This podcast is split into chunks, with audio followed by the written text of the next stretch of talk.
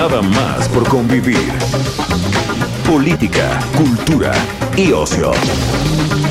Con Juan Ignacio Zavala y Julio Patán. Aquí iniciamos.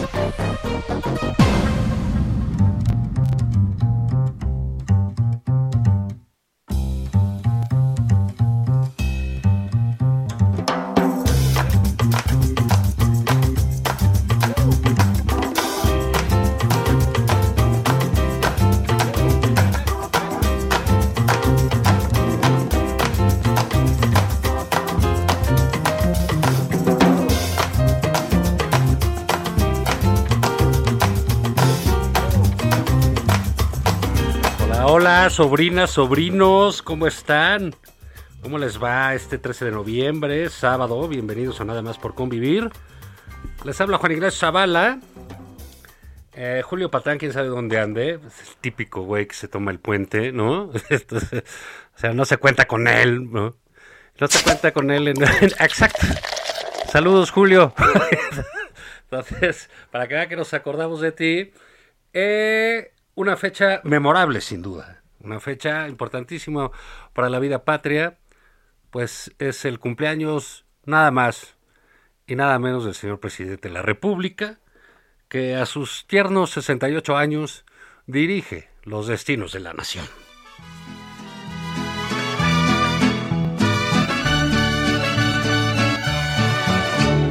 Hoy por ser día de tu santo. Gracias, de todo corazón. Muy bien, desde aquí, desde Nada Más por Convivir. Me rayé. Sí, me rayadote. Le mandamos un saludo al, al presidente de todo corazón. Sabe que es genuino, que es sincero. Julio empezó los festejos de, de, del cumpleaños del presidente como desde el miércoles.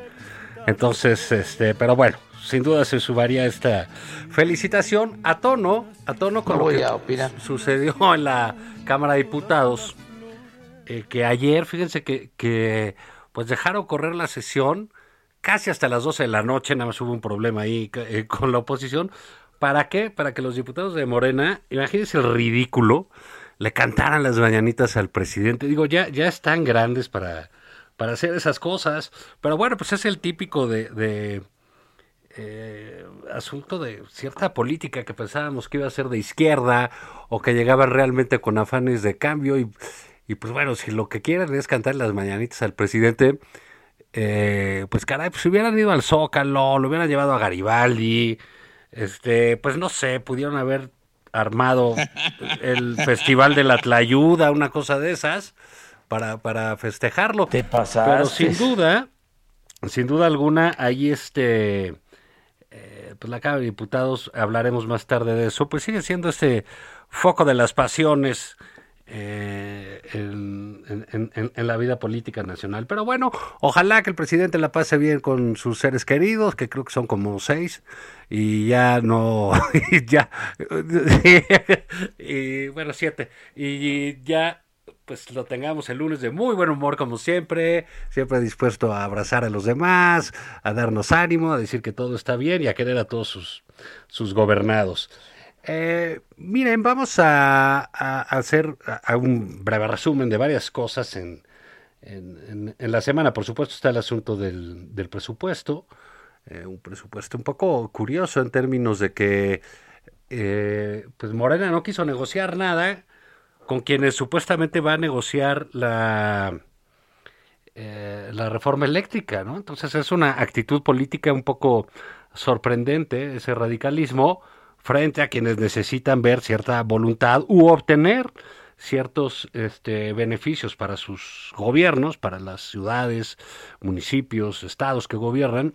Y pues bueno, Morena sigue este, frenado ahí. Hubo por ahí, no sé si tenemos lo de Patricia Armendáriz, que es una diputada que está dando mucho de qué hablar y que pues se enojó este, eh, muy duro ahí en... en En, en, en la cámara, la vamos a ver después, pero hay un asunto para mí eh, y para muchos que tiene mucha relevancia, que es la crisis que, que, que, que se está dando en el Partido Acción Nacional.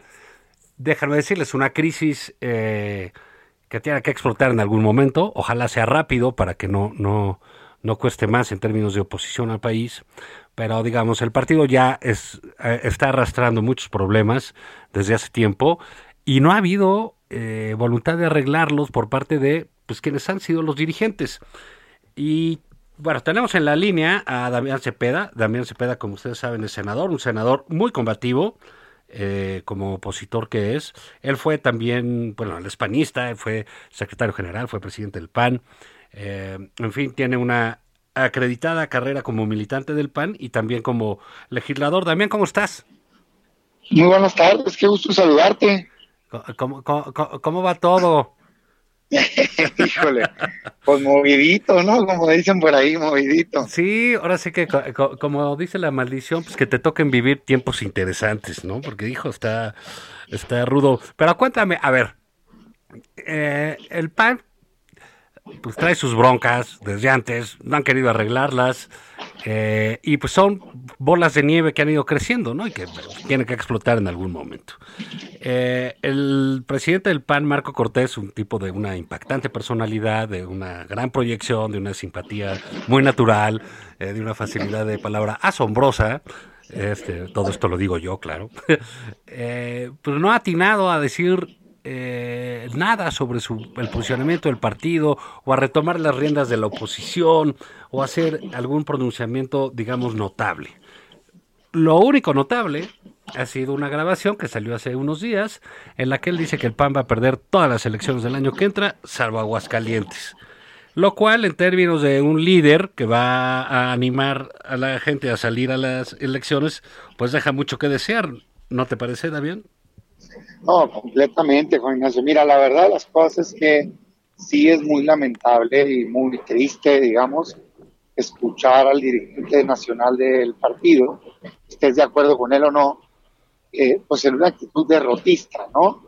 Eh, han querido decir que es un discurso en el Consejo Nacional y demás.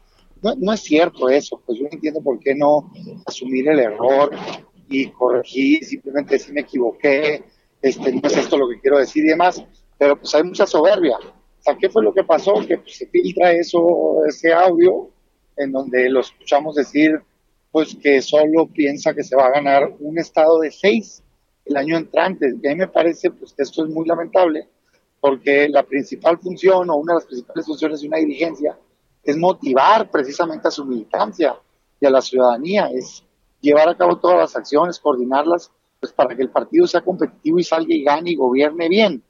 Y si lo pones más en el contexto en donde de los seis estados, Juan Ignacio, que se van a eh, competir el año entrante, que estamos todavía, digamos, casi un año, pues no, o sea, es increíble que alguien esté derrotado a estas alturas. Pero si pones el contexto y ves que de esos seis estados gobernamos cuatro hoy en día, o sea, Tamaulipas, Durango, Quintana Roo y Aguascalientes, no, pues es un escándalo. O sea, yo lo que digo es, a ver, espérame tantito. El piso mínimo, un resultado mínimo aceptable para el P A N es mantener los cuatro estados que gobiernas. O sea, perder uno sería un fracaso. Y si nos vamos al escenario que dice el dirigente, sería una catástrofe. Entonces, ¿yo qué es lo que veo? Desgraciadamente veo, pues mucha soberbia y veo que hay una actitud como de querer bajar la expectativa, ¿no? Es una actitud muy mediocre de decir, pues voy diciendo que solo vamos a ganar uno, que está difícil, para que en el dos mil veintidós no me reclamen, ¿no? Cuando se tenga ese resultado, y espérame, carajo, hombre. O sea, yo entiendo que alguien pueda estar preocupado por su futuro y demás, pero mi pregunta es, entonces, ¿para qué quisiste reelegirte? Claro. ¿Para qué quisiste ser dirigente tres años más? Si eso era lo que pensabas, si esa iba a ser la actitud, hubieras dado oportunidad a que se cambiara el rumbo del partido. Entonces, no, la verdad es que muy mal.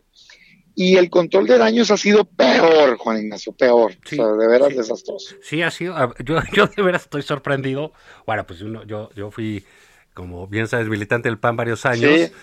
Y, y mira, los partidos políticos normalmente tienen crisis pequeñas, grandes, claro, etcétera. Pero, pues bueno, viven de hacer política todos ellos. Así que si en cualquier oficina hay una grilla, imagínense en una de un partido político, pues hay como diecisiete grillas en cualquier oficina.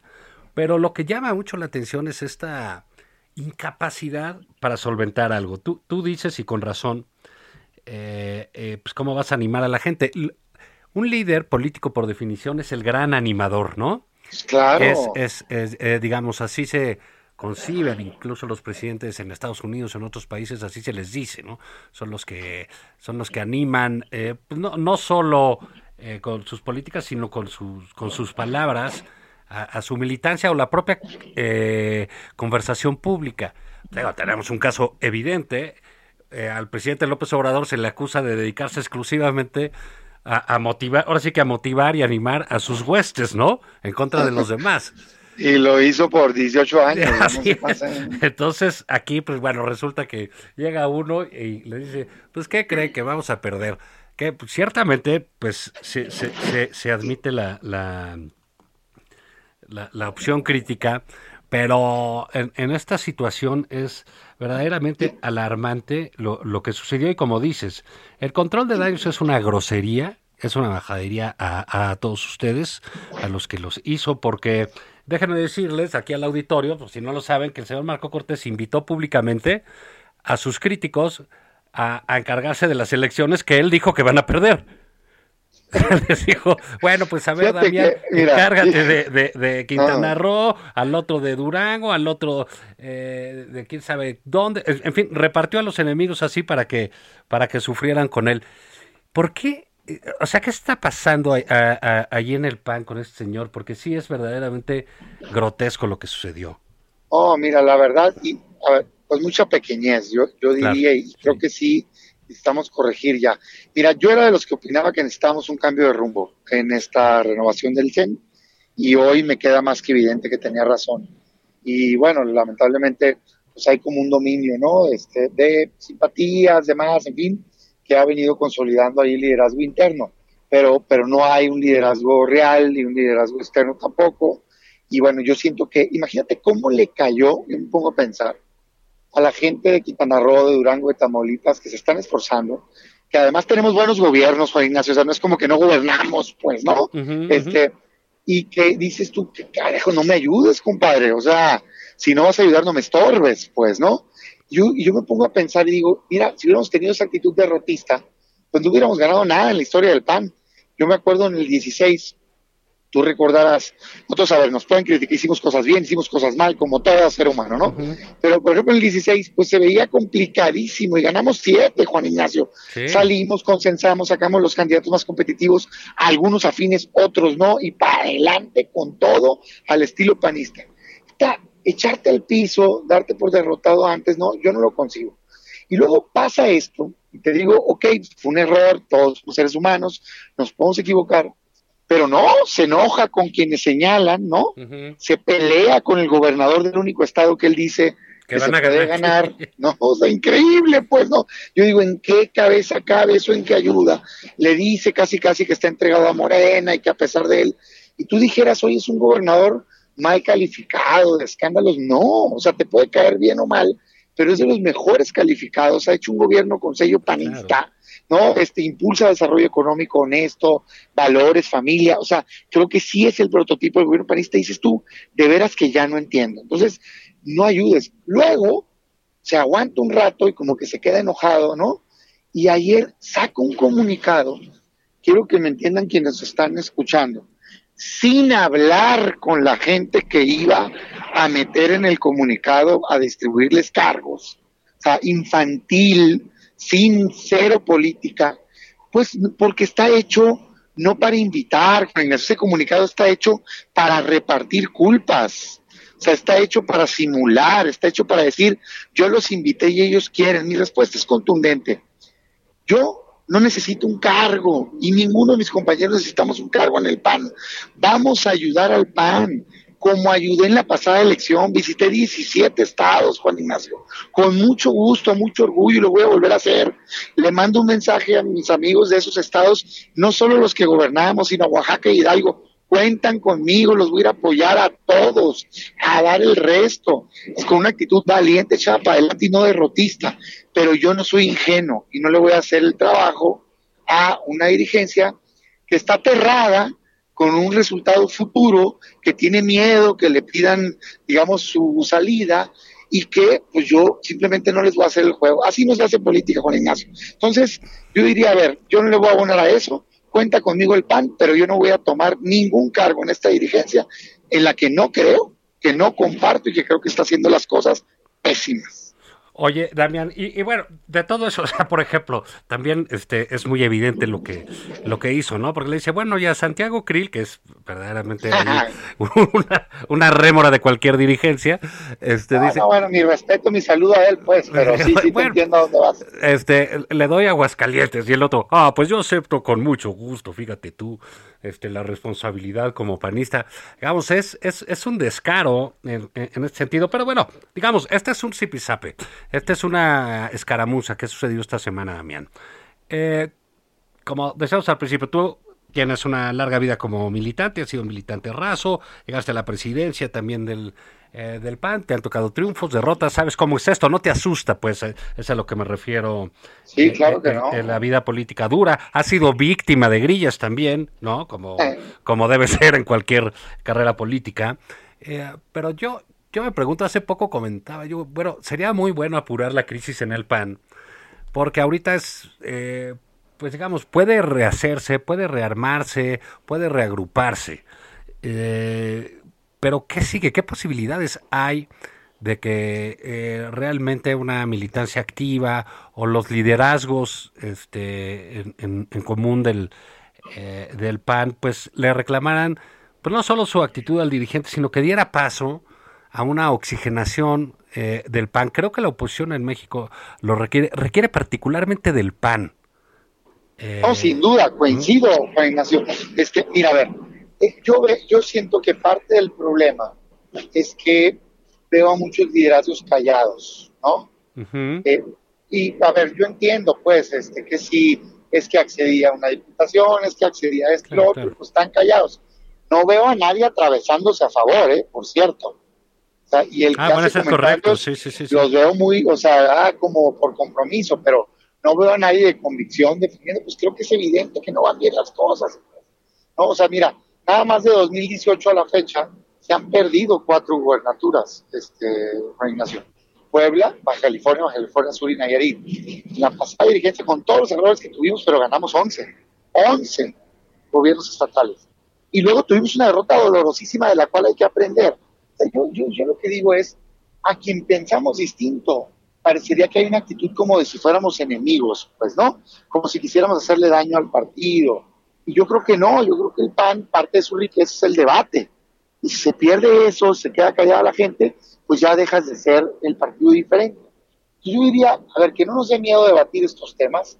Yo no estoy por destruir a nadie, no tengo un problema con la persona, pero sí tengo una diferencia fuerte y profunda de rumbo. Yo creo que el P A N hoy por hoy debería de estar luchando por tener identidad, o sea, decirle a la, a la gente de manera muy clara, esto represento, soy un partido que impulsa el desarrollo económico, la familia, los valores, el gobierno honesto y el que no me deslindo, y no veo que hoy estemos haciendo eso, y más bien me parece que hay un pragmatismo llevado al extremo, en donde pues incluso llegamos a una alianza con el P R I, pues no, para acabar pronto. Entonces siento que tenemos que luchar por recuperar la confianza de la gente, y para eso estoy, para sumar. Pero sí no estoy de acuerdo aquí ahorita con por el rumbo que tiene. Si se corrige, yo de acuerdo, vamos para adelante, pero si no, yo siento que tiene que haber un cambio, ¿eh? Y, y sobre el dos mil veintidós, este, Juan Ignacio, fíjate, mi mensaje sería que no les dé miedo, el miedo paraliza, que lanzarnos para adelante, tratar de sacar los mejores candidatos, ir a pelearlas todas, no solo los cuatro estados que gobernamos, sino los seis. Y después del resultado ya se verá. Oye, tienes un buen resultado, habrá reconocimiento, Juan Ignacio. Si hay un mal resultado, pues claro que va a haber, va a haber rendición de cuentas, pero bienvenido al mundo político, pues, claro. Así es la política, carajo. Claro. Yo sí siento que hoy tenemos que dar una sacudida y, bueno, yo estoy para ayudar, no, no quiero ponerme, digamos, a, a lastimar, pero sí siento que ahorita traemos una crisis que tenemos que superar, o sea, de verdad te lo digo. Y, y yo lo que veo es soberbia, veo... Este, respuestas muy individualistas. Fíjate nada más, a ver, dime algo, ¿tú crees que le ayudó este comunicado sin hablar con los liderazgos? Este, ¿tú crees que le ayudó a los estados que están en competencia? No, que, que inviten un liderazgo de simulación, digamos, sin cuidar las formas, que te rechace. ¿Tú crees que el estado dice, gracias dirigencia por haberme generado un nuevo problema? Pues claro que no, lo que pasa es que la dirigencia está pensando en sí misma, claro. Está pensando en salir avante de su crisis. y la verdad es que así no se puede avanzar. Oye, Damián, una pregunta, este, el, el, el Tribunal Electoral dio entrada a una a una queja, si no me equivoco, de, de Gerardo Priego, este, sí. sobre la elección del presidente. ¿Eso tú crees que se resuelva rápido o no? Pues mira, yo espero que sí, no conozco el, el tema jurídico, okay. pero hoy por hoy Marco está reelecto, pues, ¿no? Sí, Digamos, sí, sí. el Consejo el lo, sí, sí, lo sí. religió, no hubo elección, no hubo otros candidatos, hubo muchas críticas. Y es el presidente, yo te diría, a ver, yo respeto que sea el presidente, sí. pero eso no me quita mi derecho como panista sí. a decir, oye, estás haciendo mal las cosas, vamos a corregir, vamos a sumar. Yo no escucho a ninguno de mis compañeros, ¿eh? A nadie queriendo que le vaya mal al P A N. Sí. Al que escucho... con miedo, al que escucho equivocándose, al que escucho queriendo, digamos, confrontar en lugar de sumar, es a la dirigencia. Entonces mi llamado es a que corrija eso, ya. Y si va a tener esa actitud derrotista, mejor que sea a un lado. Que sea a un lado si claro. quiere salir a ganar, cuenta con todos para sumar, pero no en un espíritu. Esto es Nada Más por Convivir. Una plática fuera de estereotipos. Con Juan Ignacio Zavala y Julio Patán.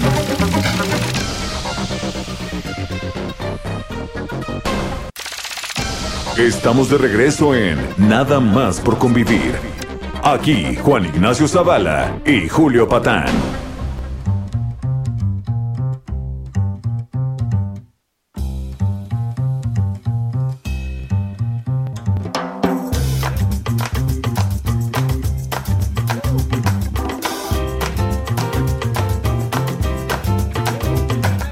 ¿Qué tal? ¿Cómo les va, sobrinos, sobrinas? Estábamos aquí en esa plática muy interesante, pero nos cortó la, la, la guillotina con Damián Cepeda, pero pues sí, un asunto eh, de gran relevancia política en los próximos días va a ser esta eh, crisis del P A N, que sin lugar a dudas es una eh, situación relevante en la vida política del país.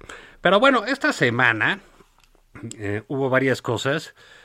Este, una de ellas, eh, pues fue la semana de las bodas de sangre, ¿no? Acabó una boda que, bueno, creo que ya estamos en, en, en digamos, en los últimos momentos, de, en los últimos comentarios al respecto, que costó la cabeza de, ni más ni menos, el investigador estrella de, de, del gobierno de Andrés Manuel López Obrador, de Santiago Nieto, que fue sustituido por Pablo Gómez, un político profesional. Estuvo el discurso de la de Naciones Unidas, del presidente, que por fin viajó a otro país.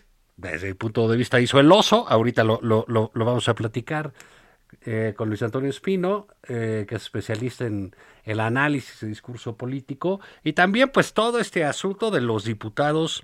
Este, pues ya ve que ayer ahí las mujeres, ahí unas de Morena le... Le, le, le gritaban culera a, a, una, a otra diputada del P R D.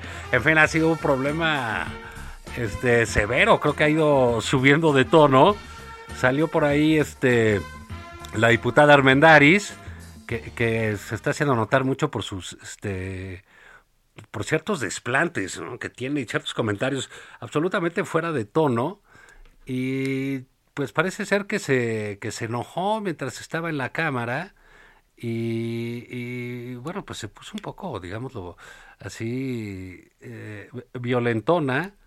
Así que pues va, vamos a escuchar este eh, al ratito qué fue lo que dijo la señora. Pero, insisto, ha sido un marco, un ambiente bastante rasposo el de los diputados. No debe de extrañarnos en términos de que hay, este por decirlo de alguna manera, La, la pasión política tiene como que sus puntos de, de encuentro y de ebullición en, en, en la Cámara de Diputados. Siempre ha habido broncas ahí, siempre ha habido pleitos, siempre ha habido insultos, porque ahí, eh, digamos, se desbordan las pasiones. No todo el mundo maneja argumentos en, en, en ese recinto y más bien casi todos tienen la eh, eh, posibilidad. A lot can happen in three years, like a chatbot may be your new best friend. But what won't change? Needing health insurance. UnitedHealthcare Tri-Term Medical Plans, underwritten by Golden Rule Insurance Company, offer flexible, budget-friendly coverage that lasts nearly three years in some states. Learn more at u h one dot com. Y la facilidad de estar eh, eh, insultando a los demás. Pero miren, miren cómo se puso la diputada, oigan. ¿Qué te pasa? Ya déjame de hablar. ¿Qué te pasa? Pero bueno, así están las cosas en la Cámara de Diputados, pero analicemos la Yo semana. Sí, calienta. Sí, no, pues sí. Se, se, se, se ve que no conocía de qué se trataba la Cámara de Diputados y que estaba acostumbrada a, a mandar el otro lado. Tenemos a Luis Antonio Espino en la línea. Luis Antonio, ¿cómo estás? Muy bien, querido Juan Ignacio. Muchas gracias por invitarme a tu programa. Sí, yo sí te voy a dejar hablar. No, no, no, no, no, ah, bueno, no voy a quejar sí. como la diputada Armendáriz. Pero a ver, eh, eh, eh, mi estimado Espino, empecemos por un asunto que yo creo que eh, es, es relevante, que es lo que sucedió con la con, con la boda, ¿no?, de, de Santiago Nieto, eh, y que fue pues fulminado, ¿no?, B- básicamente de, de su puesto, por algo que yo creo tiene que ver con la desobediencia sobre el discurso del presidente. Eh, una eh, es claro que el presidente tiene Un, un, un discurso eje que tiene que ver con la austeridad, que todo eso que dice de no hay que comprar ropa, no hay que hacer gastos superfluos, eh, todo eso lo, él, él lo toma muy en serio, y que quien se sale de esa órbita pues es alejado inmediatamente del reino de los cielos. ¿Tú cómo lo ves eso? ¿Cómo viste ese asunto de la boda particularmente? Pues creo que tienes razón en cuanto a que la boda celebrada en el extranjero y que obliga a los invitados a ahí a, a tomar un vuelo, sea comercial o privado, a, a ir a, a un lugar eh, tan tan alejado, pues llama a, a, a la idea de que es una boda que se sale de los cánones de la austeridad y de la, como dice el presidente en, en, cuando cita a Benito Juárez, la honrosa medianía en la que debe vivir un servidor público. Eh, creo que también está el tema del conflicto de interés, cuando tus invitados, pues todos ellos pueden ser potencialmente sujetos de investigación de la Unidad de Inteligencia Financiera en algún momento por pertenecer al sector político, gubernamental, empresarial, puestos importantes, puestos de decisión.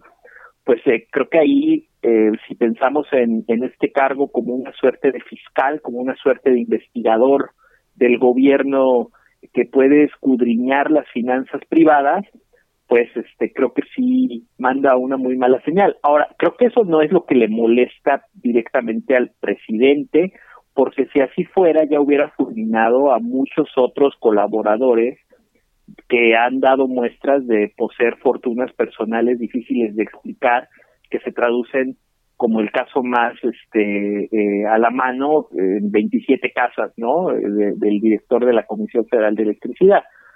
Eh, creo que más bien lo que pesa es que te cachen, ¿no? O sea, creo que sí. Aquí el asunto es que se sepa, que genere escándalo y que dé pie a todo tipo de especulaciones eh, mediáticas y en redes sociales, y, y ese ese morbo y ese escándalo que genera eh, es lo que creo que le irrita al presidente, y sobre todo saber también, como muchos han especulado, conocer que entre los invitados pues tal, tal vez hay gente que no es de su agrado. Entonces ahí me parece que todo esto, como lo estamos analizando, pues ya nos parece normal que el humor del presidente determine eh, qué es bueno y qué es malo, o sea que no hay un no hay un rasero objetivo legal como debería ser en un gobierno civilizado, en un país civilizado, de que bueno, pues este esto es legal, esto no es legal, solamente lo que no es legal no se vale, todo lo que es legal se puede, porque la ley es el árbitro final. Aquí no, aquí el árbitro final es el presidente, es una persona, y pues este todo todo lo empezamos a analizar eh, de acuerdo a, a especulando sobre qué le irritó y qué no, ¿no? A mí eso es lo que más, más grave me parece, la verdad, de todo esto, más allá de la boda. Pero, pero ¿no consideras que tiene cierto sentido pues que el presidente, que lleva tres años duro que dale con la austeridad, duro que dale con que la honrada medianía, con que Benito Juárez, con que este el dinero es el demonio, con toda esta satanización de gente, ¿no?, que como, como bien dices, eh, de, de, de gente que no, desde su punto de vista, carece de escrúpulos, en fin. No tiene sentido que si uno de sus subordinados más cercanos, un representante del gobierno, se va para el otro lado, ¿lo cese? O sea, en sí, términos bueno, de coherencia ver, el, con su pero, discurso.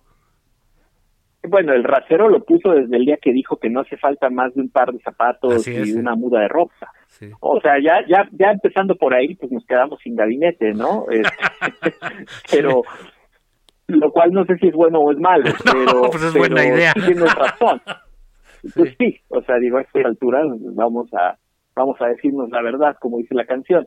Pero, pero digo, pues, fuera fuera de broma, creo que eh, realmente, eh, como dices, sí, el, el, el estándar que el presidente pone en teoría, en el discurso, es bastante claro, y creo que hay cosas que sí, eh, pues cuesta trabajo pensar que no, no las hubieran consultado primero con él, ¿no? Porque creo que creo que sí es bastante obvio, sobre todo viniendo de que él cesó a un, a un amigo de muchos años que estuvo con él al inicio del sexenio, y que justamente también por una boda que salió en una revista de sociales. Sí. O sea, ya había un antecedente de que el presidente tiene algo en contra de las bodas caras, ¿no? Sí. O de las bodas que parecen caras. O del amor. Este...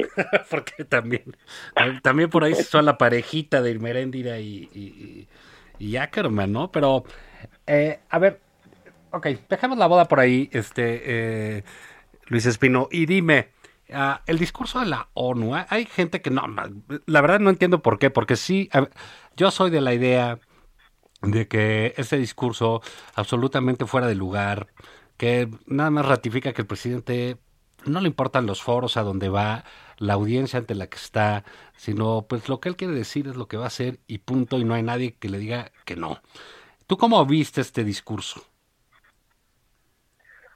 Bueno, mira, cualquier presidente de México que se pare a hablar en el Consejo de Seguridad de la ONU lo, lo tendría muy cuesta arriba. O sea, hay que hay que partir de ahí, porque México, pues no es que sea un país que participe activamente con contingentes militares en las misiones de mantenimiento de la paz, no es un país que aporte recursos económicos o O, o humanos o tecnológicos para los programas de la ONU, que realmente diga uno es que sin México la ONU no podría eh, hacer ciertas cosas.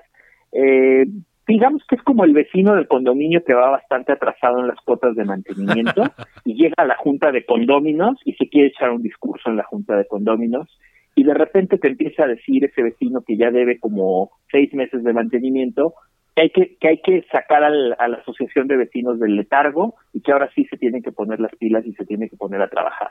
Creo que de entrada, al ser el vecino moroso, ya tenemos un problema como país, como país, ¿no? Ante la ONU.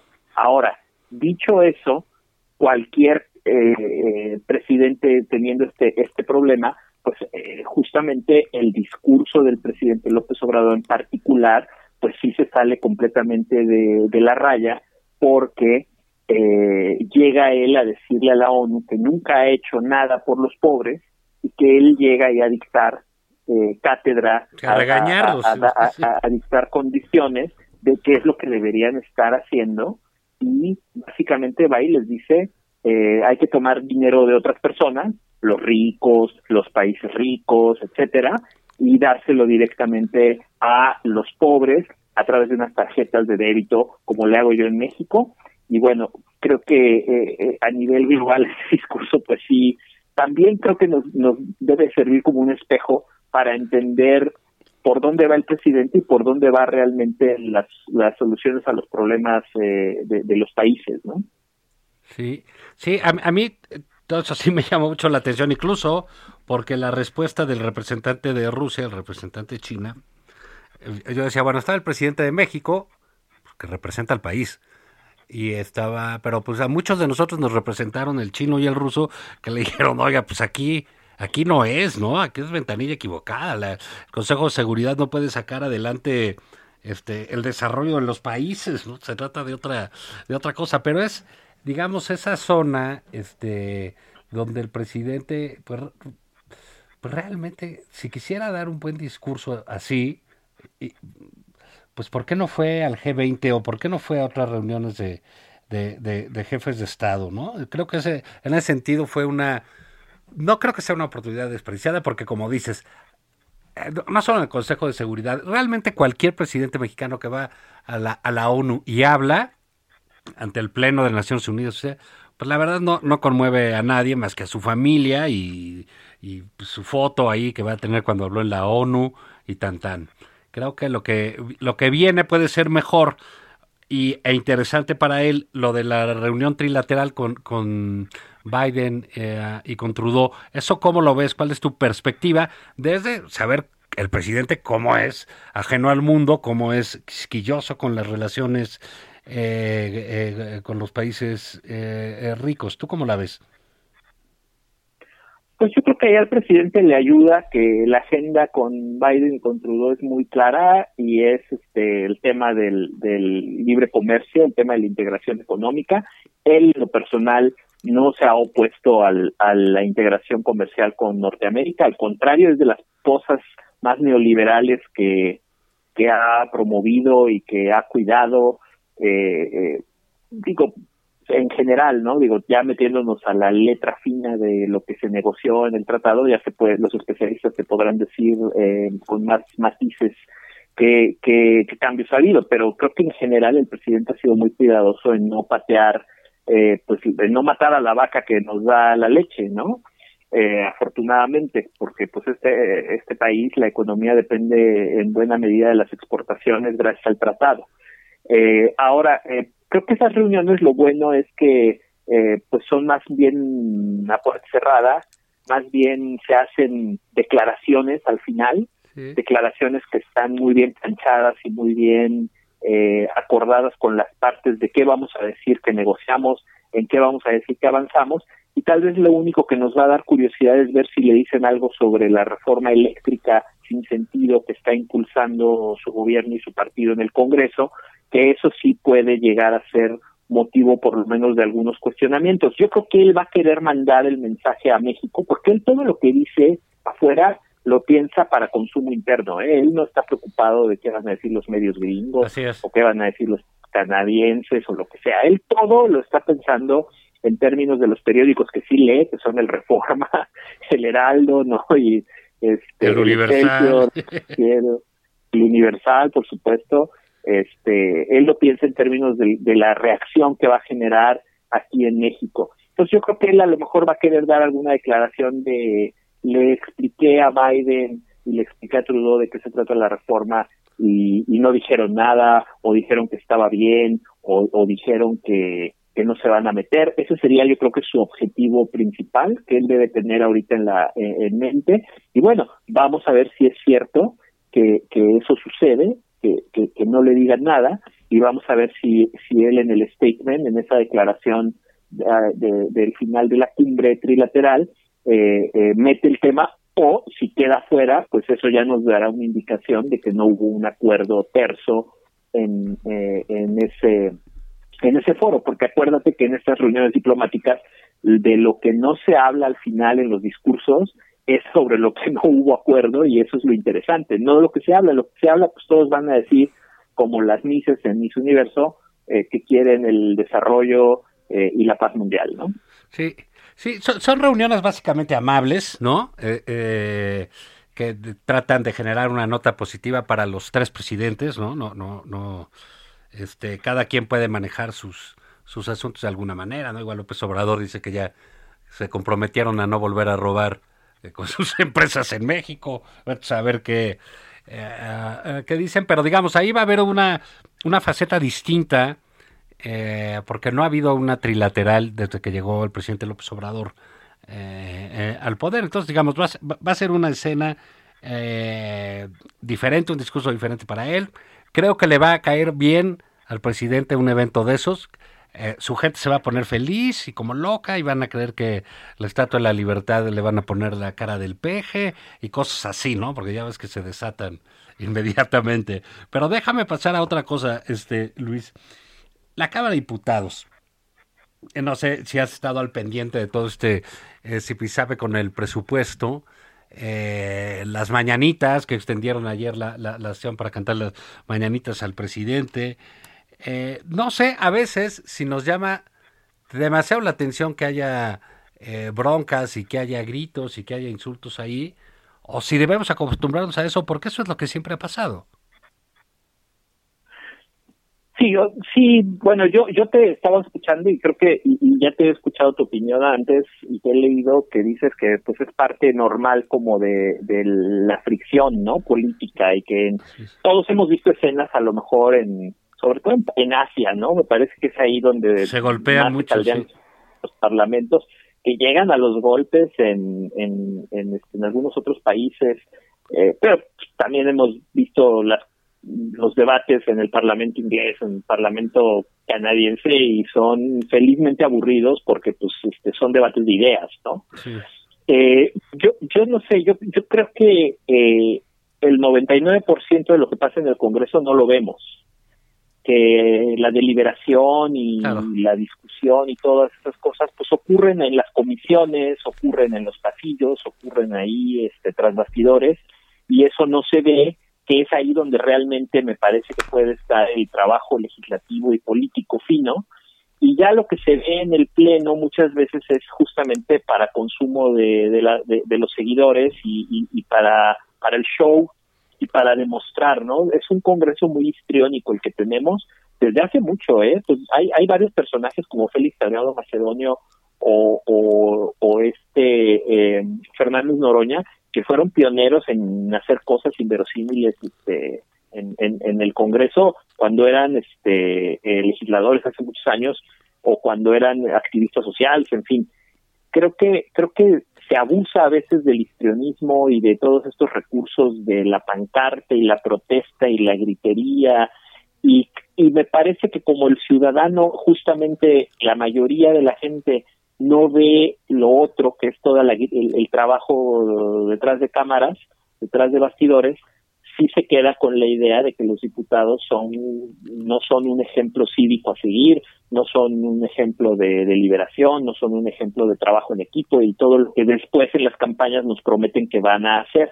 Y eso me parece que sí está mal, y creo que sí daña la, la de por sí muy baja estima que la gente le tiene al poder legislativo. Entonces, eh, no sé, Yo, yo, a mí no me gusta, la verdad, y luego lo de las mañanitas y ese tipo de expresiones más de meeting, de partido, que de un cuerpo o un poder del Estado, pues sí, también me parecen lamentables, pero pues a lo mejor soy muy conservador, no sé. Ah, sí. Pues, ¿quién soy yo para decirte si sí o si no, mi estimado eh, Luis Espino? Pero sí hay una, eh, eh, digamos, hay una suerte de... de dependencia muy muy muy impresionante para mí de, de los diputados de, de, de Morena sobre su presidente, porque son otro poder, en efecto, son un poder independiente, y eso de las mañanitas y demás, pues está bien para el equipo de fútbol este infantil o cosas de esas, pero no para, digamos, un poder que se representa a sí mismo. Lo demás, pues yo creo que el estilo de, de por ejemplo, del propio presidente de la República, ¿no?, que, que es un estilo bastante rijoso de, de, de enfrentamiento, pues se traduce eh, en otras personas, en otros diputados, en otros legisladores de su partido, pues en algo un poco más rasposo, ¿no? Bueno, pues sí, la verdad es que el populismo tiene eso, el populismo opera en una lógica de estás conmigo, estás en mi contra, amigo, enemigo, Y, y justamente sí erosiona la deliberación y erosiona esta capacidad de, por lo menos en público, poder dialogar. Me parece lamentable cuando no dejan hablar a los de otros partidos. Eso sí me parece, quien lo haga, no importa si es de Morena o de o cualquier partido, que no dejen hablar a los diputados, diputadas, que no los dejen posicionar. Eso sí me parece muy, muy antidemocrático y muy desleal, con incluso con los votantes, ¿no? Que, que yo creo que si levantas una encuesta no va a haber quien te diga que está bien eh, que, que hagan eso, eh, pero pues por otro lado eh, esto nos habla también de los perfiles de las personas que llegan a, a legislador, y eso es algo que yo creo que la gente tiene muchos años diciendo que está que está mal y que debería de revisarse. Eh, algunos dirán que es elitista y que no es necesario que tengas preparación para para llegar a preparación técnica, me refiero, o credenciales Eh, académica, su experiencia eh, en gobierno o en asuntos públicos, pero bueno, es un debate que yo creo que sí todos desearíamos ver un Congreso de mayor calidad, por lo menos esa parte que se ve en el canal del Congreso y esos clips que son los que llegan a los medios, esos momentos después de horas y a lo mejor en las que sí estuvieron discutiendo en serio y sí estuvieron eh, acordando cosas, lo que llega a los medios pues son los zafarranchos, las mañanitas, las gritizas, los insultos, las pancartas con groserías, y eso me parece que sí denigra bastante el trabajo del Congreso. Sí, digamos, si, si el diputado es este uno de los eh, personajes de la vida pública con la calificación más baja que hay, este, pues bueno, como que tampoco están abonando mucho para, para hacerlo, pero en fin, pues sí hemos visto de todo. Luis, antes de que nos vayamos, ¿qué te hubiera gustado regalarle de cumpleaños al señor presidente en este su día? Una tlayuda, pozolito, ah. eh, no, yo creo un viaje que, antigua. Yo creo que, sí, como, eh, no, yo creo que con Peña se le llenaba la oficina de corbatas Hermes y cosas así. Este, ah, sí. Corbatas Hermes rojas. Yo creo que todo el mundo le llevaba una corbata Hermes roja. Y yo creo que ahora todo eso que estás diciendo es lo que sobra ahí en la oficina del presidente, toda clase de antojitos. No, yo le hubiera llevado una copia de mi libro, fíjate. Eso hubiera hecho. A ver, ¿por qué no a ver qué pasa? Dedicado. Dedicado, con cariño. Nos vemos mañana. Que lo adiós, adiós. Oye, Luis, pues muchas gracias. Pues mándale tu libro, yo se lo llevo si quieres. ¿Eh? Ándale, pues, a ver qué pasa, a, a, a, ver, a ver qué sucede, ¿no? Pues muchas gracias y nos vamos. Esto fue Nada Más por Convivir. Nos escuchamos mañana a las doce del día por aquí en Heraldo Radio. Pásenla bien y síganle cantando las mañanitas al presidente.